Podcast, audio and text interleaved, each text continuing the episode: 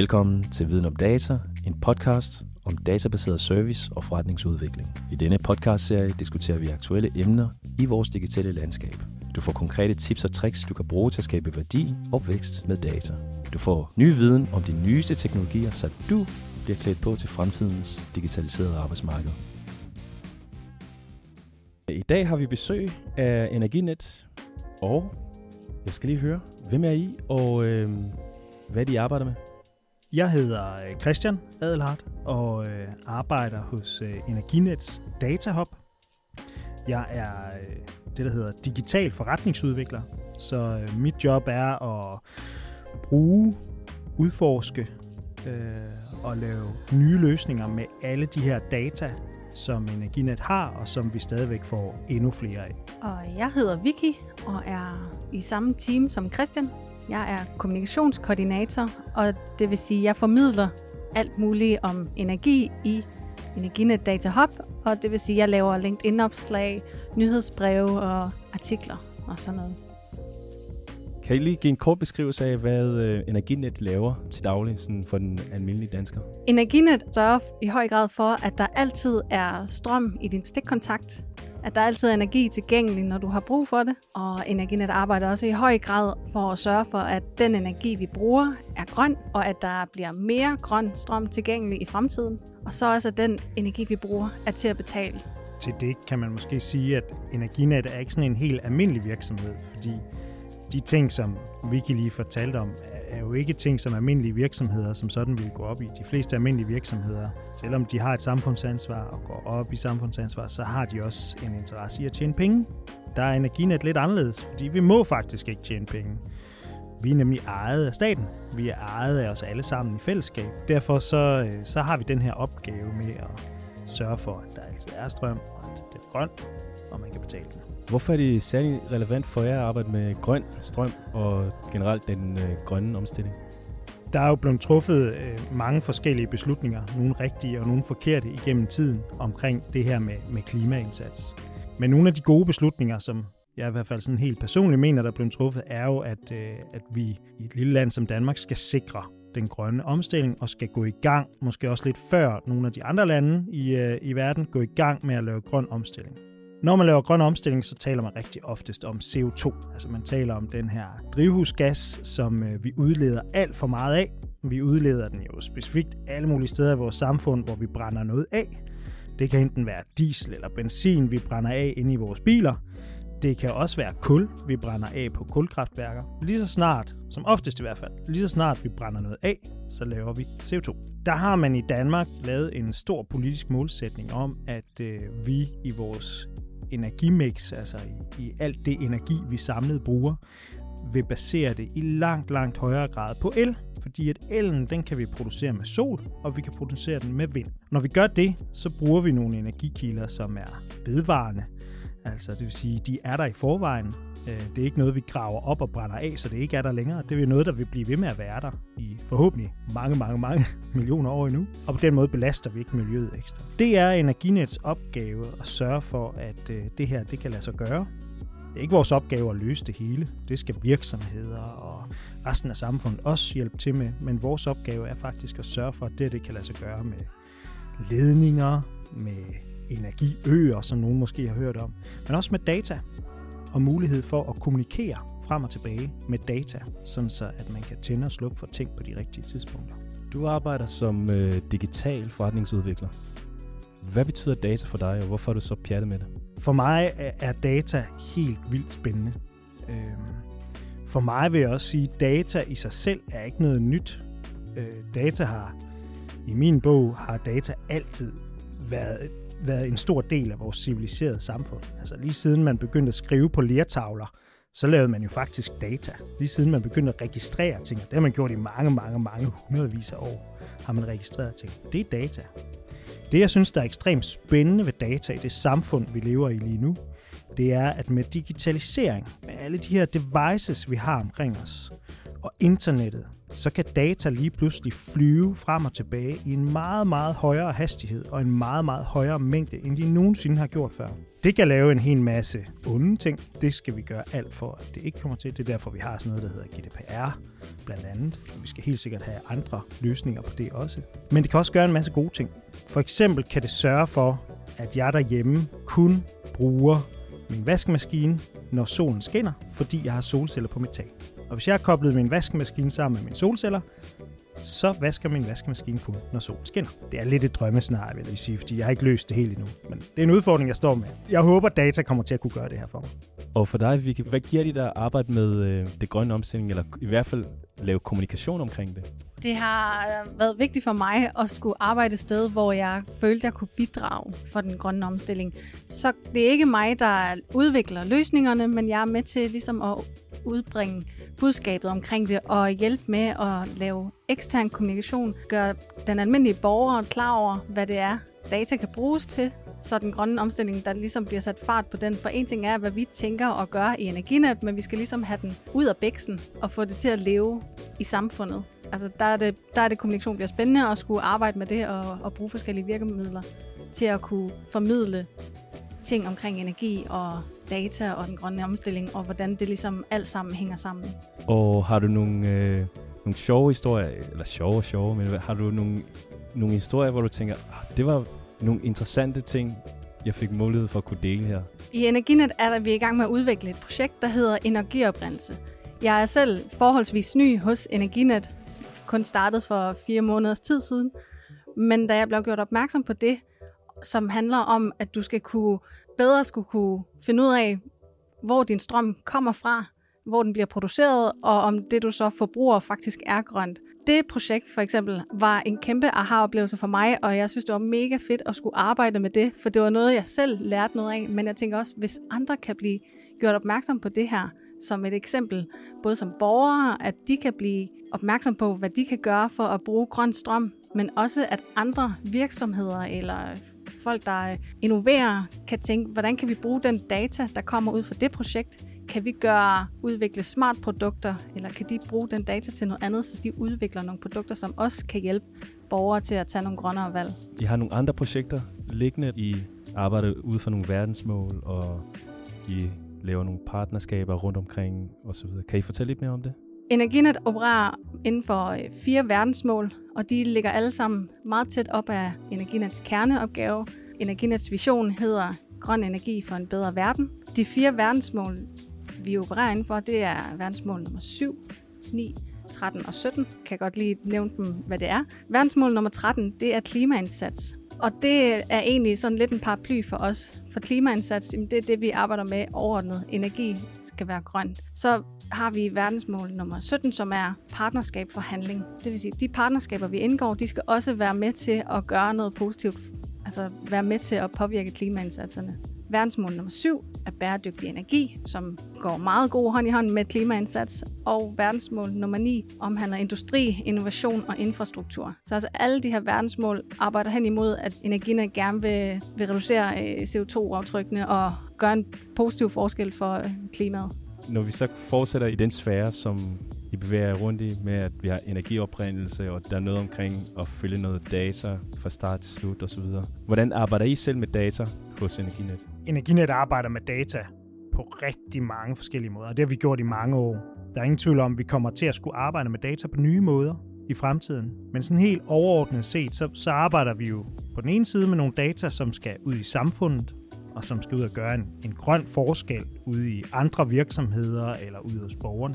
Samtidig har vi også en hel masse forskellige projekter og opgaver, som arbejder med data for Energinet internt. Og øh, det handler hos Energinet, at vi jo en virksomhed, som, som er ansvarlig for at drive og udvikle det her fysiske elnet, altså de her højspændingsledninger. I ser dem oftest, hvis I kører ude på en motorvej. Der, der kan man ofte støde ind i dem. De helt store elledninger og elforbindelser. Vi har også elforbindelser til udlandet, til Norge og Sverige, Tyskland, øh, England, så er vi ved at bygge en stor forbindelse til. Og for at udvikle dem, og for at finde ud af, hvad er passende med dem, hvordan kan vi drive dem her bedst muligt, så skal vi bruge rigtig store mængder data. Vi skal bruge data om, hvad behovet er. Vi skal bruge data om, hvordan de præsterer, de her forbindelser. Altså, hvor meget strøm kom der rent faktisk igennem, hvilken dag med hvilken temperatur. Så der er rigtig, rigtig mange forskellige datakilder bare til det at skulle drive et, øh, et effektivt transportsystem til el. Og det udvikler vi hele tiden. Nu har I valgt at arbejde øh, med verdensmålene og i jeres arbejde bringe data ind og placere det centralt i jeres øh, virksomhed. Er der nogle tidspunkter, hvor I har tænkt, vi havde forestillet os det her, men i realiteten det er det, der sker? Altså nogle overraskelser, jeg har mødt på vejen i, i jeres arbejde med at transformere jeres arbejde mod den grønne måde at forbruge energi på. Både skabe og forbruge energi. En af de ting, der måske har, øh, har overrasket mig mest, da jeg begyndte at arbejde sådan meget detaljeret med de her data og de løsninger, der ligger over på, det er, hvor meget information og hvor meget viden man kan få ud af, af nogle data, som jeg umiddelbart vil synes var helt vildt kedelige. Historiske data om, hvor meget el man har forbrugt i en virksomhed. Det vil jeg tænke, shit, hvor kedeligt. Shit. Så kan man se, hvor meget de skal betale i regning. Halleluja. Tillykke med det. Men der er et lille firma oppe i Aarhus, som, som har lavet nogle ret vilde algoritmer og lagt oven på det her data, og begynder at følge nogle mønstre i dem, og begynder at pinpointe ud, at når forbruget lige pludselig steg, hang det her så sammen med, at det blev koldere, eller det blev varmere? Ja, nej. Og ud fra det kan man egentlig begynde at sige helt vildt mange ting om, hvordan man kan blive dygtigere til at spare på sin energi, for eksempel. Så jeg tror, at det, der har overrasket mig, er, når man tager nogle forholdsvis store datakilder, men man tager dem fra forskellige steder. Man for eksempel både tager værdata, kobler dem sammen med nogle produktions- og forbrugsdata, og måske kobler det sammen med en eller anden information om, hvilken uge og arbejdsdag det er, så kan du lige pludselig begynde at fortælle helt vildt mange mønstre. Det har overrasket mig rigtig meget over, hvor meget man kan se ud fra nogle fuldstændig kedelige tal, der står i et kæmpestort Excel-ark. Det kræver, at man begynder at koble det, men så kan man se nærmest hvad som helst. Men det kræver vel også, at man kan forstå det. Man kan forstå det, og man kan kommunikere det. Hvad er det, jeg kan gøre egentlig som almindelig forbruger i morgen, for at arbejde endnu mere grønnere i mit adfærd? Er der nogle tips og tricks, jeg kan aktivere i min hverdag? Hvis vi nu siger, at jeg har lige været ude og køre en lang tur i min elbil, og jeg kommer hjem og skal lade den op igen, så kan jeg med fordel lige tjekke DMI, finde ud af, hvordan ser vejret ud i dag, eller i morgen, hvis jeg ikke lige står og skal ud og køre igen lige om lidt. For hvis jeg har tid, så vil det være oplagt at lade den på det tidspunkt, hvor at solen skinner, og det blæser en masse. For på det tidspunkt vil der være mere grøn strøm i energinet, end hvis det er på en gråværsdag, og der er helt vindstille. Så hvis du bruger værdata, altså tjekker DMI, hvordan ser vejret ud, og så vælger at placere din opladning af din bil på et grønnere tidspunkt. Så egentlig så har jeg ret gode muligheder for at kunne være grønnere, fordi der blæser en masse i Danmark, og der er også meget sol her, når vi rammer sommermånederne. Faktisk så er det også sådan, at øh, hvis, du, hvis du vil begynde at øve dig lidt som almindelig forbruger, så prøv at undersøge, om du kan få en øh, fleksibel elpris. Det kan man faktisk sagtens få. Nogle de har, de fleste, hvis, der, hvis de bare vælger en almindelig øh, elpris, så, så har gjort det for lang tid siden, så har man som oftest en fast elpris. Men hvis man vælger den fleksible, og så begynder at øve sig lidt i hver dag lige at tjekke, hvordan ser prisen ud for de næste 24 timer, så kan man hente en app. Det kan man altså som oftest gøre hos dem, man køber elen hos, ellers skal de fortælle, hvor man kan få en app hen. Så vil du faktisk kunne, øh, så vil du kunne lade din elbil eller vaske dit tøj lige præcis på de tidspunkter, hvor elen er billigst. Og når elen er billigst, så er den som oftest, som Vicky også fortæller, enten fra solceller eller fra vindmøller. Fordi det er dem, der leverer den billigste strøm. Som oftest. Så, øh, så hvis du gerne vil være grøn og være bedre, så, så gå efter noget, der er billigt. Det er altså også en tommelfinger i.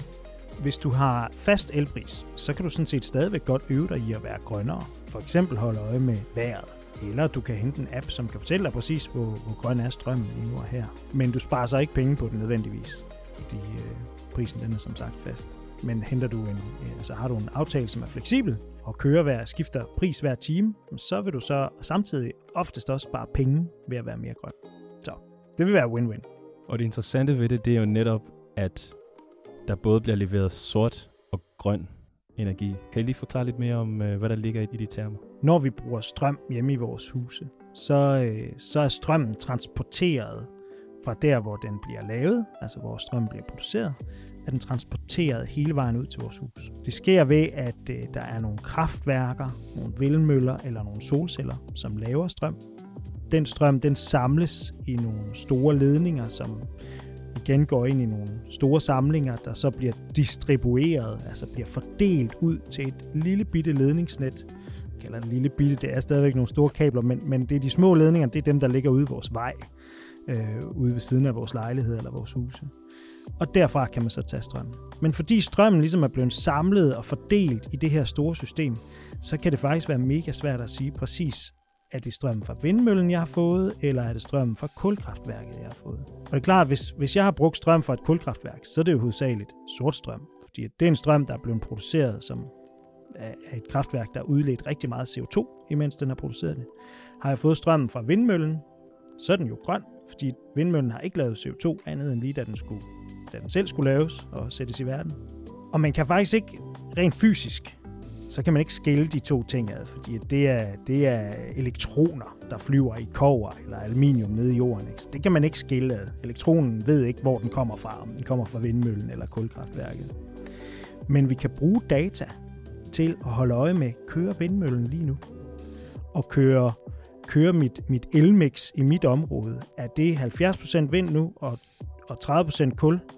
Eller er det omvendt, at det er 80% kul og 20% øh, vindmølle, så kan man ligesom vælge, hvornår på døgnet er det, at man har lyst til at bruge strømmen. Og så var det der, hvor du snakkede om, at man selv kunne bestille et fleksibelt energiabonnement. Hvis man sådan ser reklamer for ens elforbrug, så kan man se, at man kan købe grøn strøm mange steder. Det er grøn strøm, som laves på sådan nogle årscertifikater. Det vil sige, at den er certificeret grøn, men den kommer sådan et certifikat varer i et helt år. Selvom du bruger strømmen i dag, så kan det være, at det grønne certifikat, altså det certifikat, der gør, at man kan sige, at den er grøn, at det blev produceret for et halvt år siden. Så den strøm, du bruger i dag, er faktisk ikke grøn. Det er vi ved at lave om på. Det er vi ved at se, om vi kan bygge et datastyringssystem til at styre, sådan så at du i højere grad kan se, om det strøm, jeg brugte i den time her, hvor grønt er det rent faktisk. Sådan så det ikke længere er på årsbasis, men det bliver på timebasis eller kvartersbasis. I hele det her store øh, setup, som du lige har beskrevet, og jeg så hopper ind som forbruger og skal tænke smart i forhold til, hvordan jeg forbruger, og hvordan jeg er med til at skubbe på den grønne omstilling. Det smarteste, jeg kan gøre der, det er faktisk at holde øje med nogle apps, som kan fortælle mig, give mig nogle data på mit eget forbrug, og så agere derefter. Korrekt? Det er korrekt. Jeg tror, hvis jeg sådan skal give nogle tommelfingerregler til den almindelige forbruger, det er i princippet også ude i virksomhederne. Om du er forbruger i en virksomhed, eller om du er forbruger derhjemme så start med at finde ud af, hvilke nogle ting i dit hjem eller din virksomhed har du, som bruger meget strøm. Når du har fundet ud af, hvilke nogle ting der er, der bruger meget strøm, så kan man starte med at finde ud af, kan man spare lidt på det? Altså er der nogle af dem, vi kan få til at bruge mindre strøm, så vi sænker forbruget. Det kunne være meget smart. Når vi har fået sænket vores forbrug så meget man kan, så skal man til at tænke over, kan vi omplacere noget af forbruget? Altså kan vi skubbe noget af det her store forbrug? Det kunne for eksempel være en bil, er der nogen, der ved, hvad er den fedeste elbil på markedet? Nogen, kender den? En Tesla? Tesla eller en ID4, er det ikke det, det hedder? ID4, ja, den er også meget fed. Men der, der blev sagt Tesla først, og jeg synes faktisk, øh, jeg synes, altså, jeg synes også selv, altså hvis man sådan kigger på specs, ikke, så sådan en Tesla Model X, den er jo for sindssyg. Altså det er en sindssyg maskine. Sådan en Tesla X på en opladning af dens batteri fra 0 til 100% på sådan en opladning, der bliver der brugt mere strøm end en almindelig husstand, far, mor og børn, bruger på en hel uge. Og, og det kan man ikke, man kan ikke rigtig, jo, man kan selvfølgelig køre mindre i sin Tesla, hvis man ville det, ikke? Det kan man selvfølgelig, så sparer man lidt på det. Men hvis nu man skal have ladt den op, så betyder det altså rigtig meget, om du lader den her Tesla op, imens vinden blæser og solen skinner, eller om du gør det en mørk nat, hvor det er helt vindstille. Fordi gør du en mørk nat, hvor det er helt vindstille, så kan du være helt sikker på, at strømmen den kommer fra noget, der er brændt af som har lavet en masse CO2. Så vil du gerne have en grøn Tesla X, så sørg for at oplade den i de timer, hvor du øh, med din app, med din fleksible elpris, med nogle af de her data, som flyver rundt derude, kan se, at her, der burde det være grønnest. Fra jeres ståsted, og nu står I her og kigger ud mod horisonten. Hvad er jeres drømme for samfundet generelt i forhold til øh, den her grønne omstilling? Altså min store faglige drøm, det er jo, at det bliver en selvfølge, og det bliver super, super nemt at være grøn. At vores ting omkring os faktisk bliver så digitaliseret, og at vores butikker sørger for, altså helt automatisk med, med digitalisering og data, sørger for, at det bare er nemt at være grønt. At grønt, det er selvfølgen. Og det arbejder vi hele tiden på, at vi når derhen af. Vi skal gøre det hurtigere, og vi skal gøre det sammen. Så det, jeg, jeg hører på dig sige, det er, at det er lige så meget ud over vores egen indstilling til at være grønne, lige så meget skal teknologien være moden til, at vi kan være grønne. Kan det passe? Jeg tror faktisk på, at langt det meste af den teknologi, som vi har brug for til at styre de her data, den allerede findes. Men vi skal have sat den bedre i spil med hinanden. Så det vil sige, at vi skal have nogen til at bygge en app, så man kan stå op om morgenen og få en notifikation på sit Apple Watch om, at i dag, der skal du lade være med at vaske dit tøj. Du skal vente til i morgen, fordi så er du dygtigere til at vaske tøj. Og så er der i øvrigt tilbud på genbrugstøj nede i, nede i butikken. Det vil også være fint. Jeg skulle lige til at sige, hvis, hvis vi når derhen, hvor det bliver smart, så kan vi jo egentlig også ende med, at det ikke er, at man som forbruger nødvendigvis skal holde øje, men at man kan sige, hey Google, start vaskemaskinen, når der er grøn energi så slipper du selv for at skulle holde øje, men at det kører automatisk, når vi har alle de her smart produkter. Og det er da et sted, hvor jeg godt altså som privatforbruger kunne tænke mig at komme hen, for inden jeg startede hos Energinet, havde jeg valgt at købe grøn strøm hos en leverandør, og så tænkte jeg, alt er godt, jeg køber grøn strøm. Men der fandt jeg jo så ud af, da jeg startede hos Energinet, at det ikke var sådan, verden hang sammen. At det kunne godt være, at jeg egentlig havde købt hos en leverandør, der skrev grøn strøm, men at det jo kom an på, hvornår jeg forbrugte min strøm om det så blev grønt eller sort. Altså, vi kommer hen på et sted, hvor man som forbruger ikke nødvendigvis skal sætte sig ned og nørde data, for det kommer ikke til at ske for os alle. Det gør jeg ikke selv i hvert fald. Så at det kan blive lidt smart og lidt mere automatisk at blive grøn og tage nogle grønnere valg. Jeg vil også sige, en, en anden ting, jeg virkelig håber kommer til at ske, det er også, at, at vi selvfølgelig kommer til at gå foran i Danmark, og vi med de ting, vi går foran med, kan, kan hjælpe andre steder i verden. Danmark udleder meget, meget lidt CO2 i det samlede regnskab. Per person udleder vi rigtig meget CO2, hvis vi sådan måler det over gennemsnitligt på verden. Men, men samlet set, så, så udleder Danmark øh, 0,1 procent af verdens samlede CO2-udledning. Men kan vi lave nogle smarte digitale løsninger her i Danmark, som med sikkerhed for, at GDPR ikke bliver brudt, og, og alle mulige forskellige øh, sikkerhedsparametre. Kan vi lave nogle smarte løsninger, som, som vi kan dele med resten af verden, så de også bliver grønnere. Det er et håb, jeg har. At vi, kan, at vi kan hjælpe ved at dele vores løsninger ud til resten af verden. Og det, jeg hørte dig sige, GDPR kunne være en bremseklods i denne proces, og lige for at forstå, hvad GDPR er, hvad det den står for? GDPR er, er faktisk en, en lov, som øh, der findes i, øh, i EU, og Danmark er medlem af EU, så den gælder også i Danmark. Og den handler om, hvordan vi beskytter vores øh, personlige relaterede data. Og så er der måske mange, der tænker, åh, ham der Christian der, han arbejder med eldata. Det er jo ikke noget med min person at gøre. Jo, det har det faktisk. Det har rigtig meget med, med din person at gøre, fordi øh, hvis jeg får data fra din elmåler, og det kan jeg spoiler alert, det kan sige, det får vi, fordi at i Datahoppen har vi data fra alle elmålere i hele Danmark. Hvis jeg satte mig ned og kiggede på dem, det gør jeg ikke, vil jeg lige sige, det sørger GDPR for, at jeg ikke må. Men hvis jeg gjorde, hvis jeg kunne, så kunne jeg jo faktisk se, hvornår du var hjemme. Jeg kunne også se, hvornår du stod op om morgenen, om du var taget på ferie. Og hvis jeg lige var sådan lidt fingersnil med data og kunne sammenligne dig med nogle andre, så ville jeg også kunne regne ud, hvor mange mennesker der boede i din lejlighed eller dit hus. Så lige pludselig, så er en elmåler med en adresse på blevet rigtig, rigtig personlig.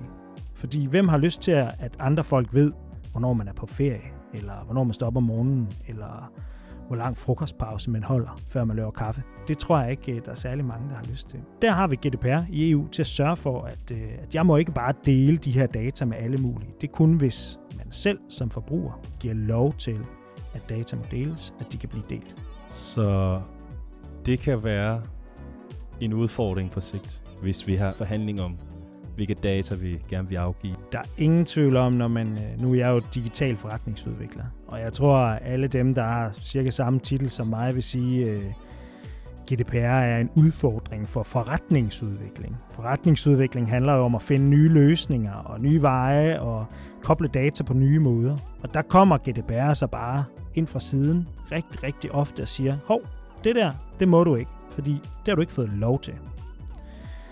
Sådan er det ikke, hvis du kigger på digitale løsninger i USA eller i Kina.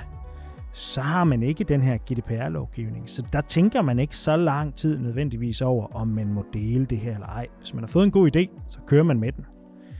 Det kan vi ikke bare gøre her i, i EU og i Danmark, fordi vi har GDPR. Jeg vil så sige, som, som for, almindelig forbruger, det er jeg også, når jeg ikke er digital forretningsudvikling, så synes jeg faktisk, det er rigtig rart, at vi har GDPR. Fordi så er der netop ikke en eller anden smart forretningsudvikler, der lige øh, fandt på, at øh, mine data skulle deles med hele verden. Men øh, lige her for at runde op, så kan jeg høre jer sige, at øh, vi er godt på vej. Der er lidt vej endnu. Der er nogle udfordringer på, på den sti, vi betræder. Men vi, vi ligger lunt i svinget. Kan det passe? Vi er dygtige i Danmark, men øh, der er ingen tvivl om, hvis vi skal blive dygtigere, og det skal vi, så skal vi have mange flere almindelige forbrugere, almindelige studerende, til at interessere sig for de her energidata, og til at bruge de her energidata i deres forretning, og sørge for, at deres forretninger og deres hjem bliver grønnere med energidata. Det man kan gøre, det er jo at flytte over til at få en fleksibel pris, altså sikre sig, at man har en fleksibel pris. Har man det, så skal man tænke over, hvornår på dagen man bruger sin el. Fordi så skifter prisen på el, den skifter hver time. Skifter den til en ny pris. Heldigvis kan man få alle priserne, den kan man få dagen før, omkring klokken 1, bliver de oftest udstedt, de her data om, hvordan er priserne for i morgen. Så det vil sige, i dag, hvis jeg tager min app, så sidder vi her i studiet, klokken den er, den er 14, den kvart i, kvart i 3 faktisk er den. Øh, og jeg tager elprisen for i morgen, tirsdag her, så kan jeg få den frem her. Jeg kan se, det er rigtig, rigtig dyrt, hvis jeg skal bruge strøm i morgen aften. I morgen tirsdag, der, er, der koster det 4 kroner og 26 øre, hvis jeg skal bruge strøm i morgen aften. Men hvis jeg gør det i nat i stedet for, omkring klokken 2 til 5, så koster det faktisk cirka det halve. Der er meget at spare, hvis jeg er villig til at flytte mit forbrug Altså for eksempel flytte, hvornår jeg lader min elbil, eller flytte, hvornår jeg vasker mit tøj, opvaskemaskinen. Man kan altid have sådan en tommelfingerregel. Alting, der varmer noget op, det bruger oftest meget strøm. Så din varmvandsbeholder, når du tager bad, din opvaskemaskine, dine øh, tørretrumbler, din ovn, de bruger meget strøm. Det bliver dyrere at producere øl. Det er, det er flere årsager, men en af årsagerne, det er faktisk energiprisen. Til at producere øl, så skal man have noget øh, byg, og det skal man jo øh, det skal man varme op. Man skal riste det. Den der ristning og tørring af malten, den er blevet meget dyrere, fordi der bruger man rigtig meget gas. Så malt er blevet væsentligt dyrere, og det gør altså, at det her års festivaler for eksempel, der vil man se en, en væsentlig prisstigning på øl. Simpelthen bare på grund af energi. Og det er sådan en lille sjov story, hvor man kan sige, at energi, det er i alting. Det vi putter på vores øh, biler eller vores busser, så vi kan komme frem. Det er, det er på rigtig meget det mad, vi putter ind i munden, fordi det bliver bearbejdet på en eller anden måde, eller blev, blevet opvartet af energi. Så energi er i alt, hvad vi laver. Så egentlig i den der grønne omstilling, det kræver faktisk, at man laver en, en omstilling sådan 360 grader omkring hele sit forbrug, og ikke kun på elsiden, men rent faktisk, hvor meget varmt vand bruger vi, hvad spiser vi, hvornår spiser vi, og så videre og så videre. Ikke? Præcis. Det kræver i høj grad, at man kigger på alle sine forskellige energiformer, og kigger på, hvor kommer de fra, hvad er det her for nogen. Det, jeg tror, man skal overveje i høj grad, når man kigger på alle de her forskellige energiformer omkring en i ens virksomhed, eller i ens hus og lejlighed, det er også, hvilken nogle af dem kan jeg lære, eller hvilke nogle af dem kan jeg udskyde mit forbrug af. Vi ved jo alle sammen det der med, at en dieselbil, der kan vi bare fylde diesel på. Diesel er sådan en dejlig, dejlig energistof, fordi at det kan man lære. Det er i hvert fald dejligt nemt, det er ikke dejligt for den grønne omstilling, men det er dejligt nemt, fordi du kan bare beholde det på en tank, og så kan du købe det, når det er billigt, og så kan du lade det stå på nogle dunke. Det kan du ikke rigtig med strøm, medmindre du har investeret i et kæmpestort dyrt batteri. Men du kan vælge at udskyde dit forbrug af strøm til et andet tidspunkt. Det var dagens ord. Tak for, at I var med. Selv tak. Tak.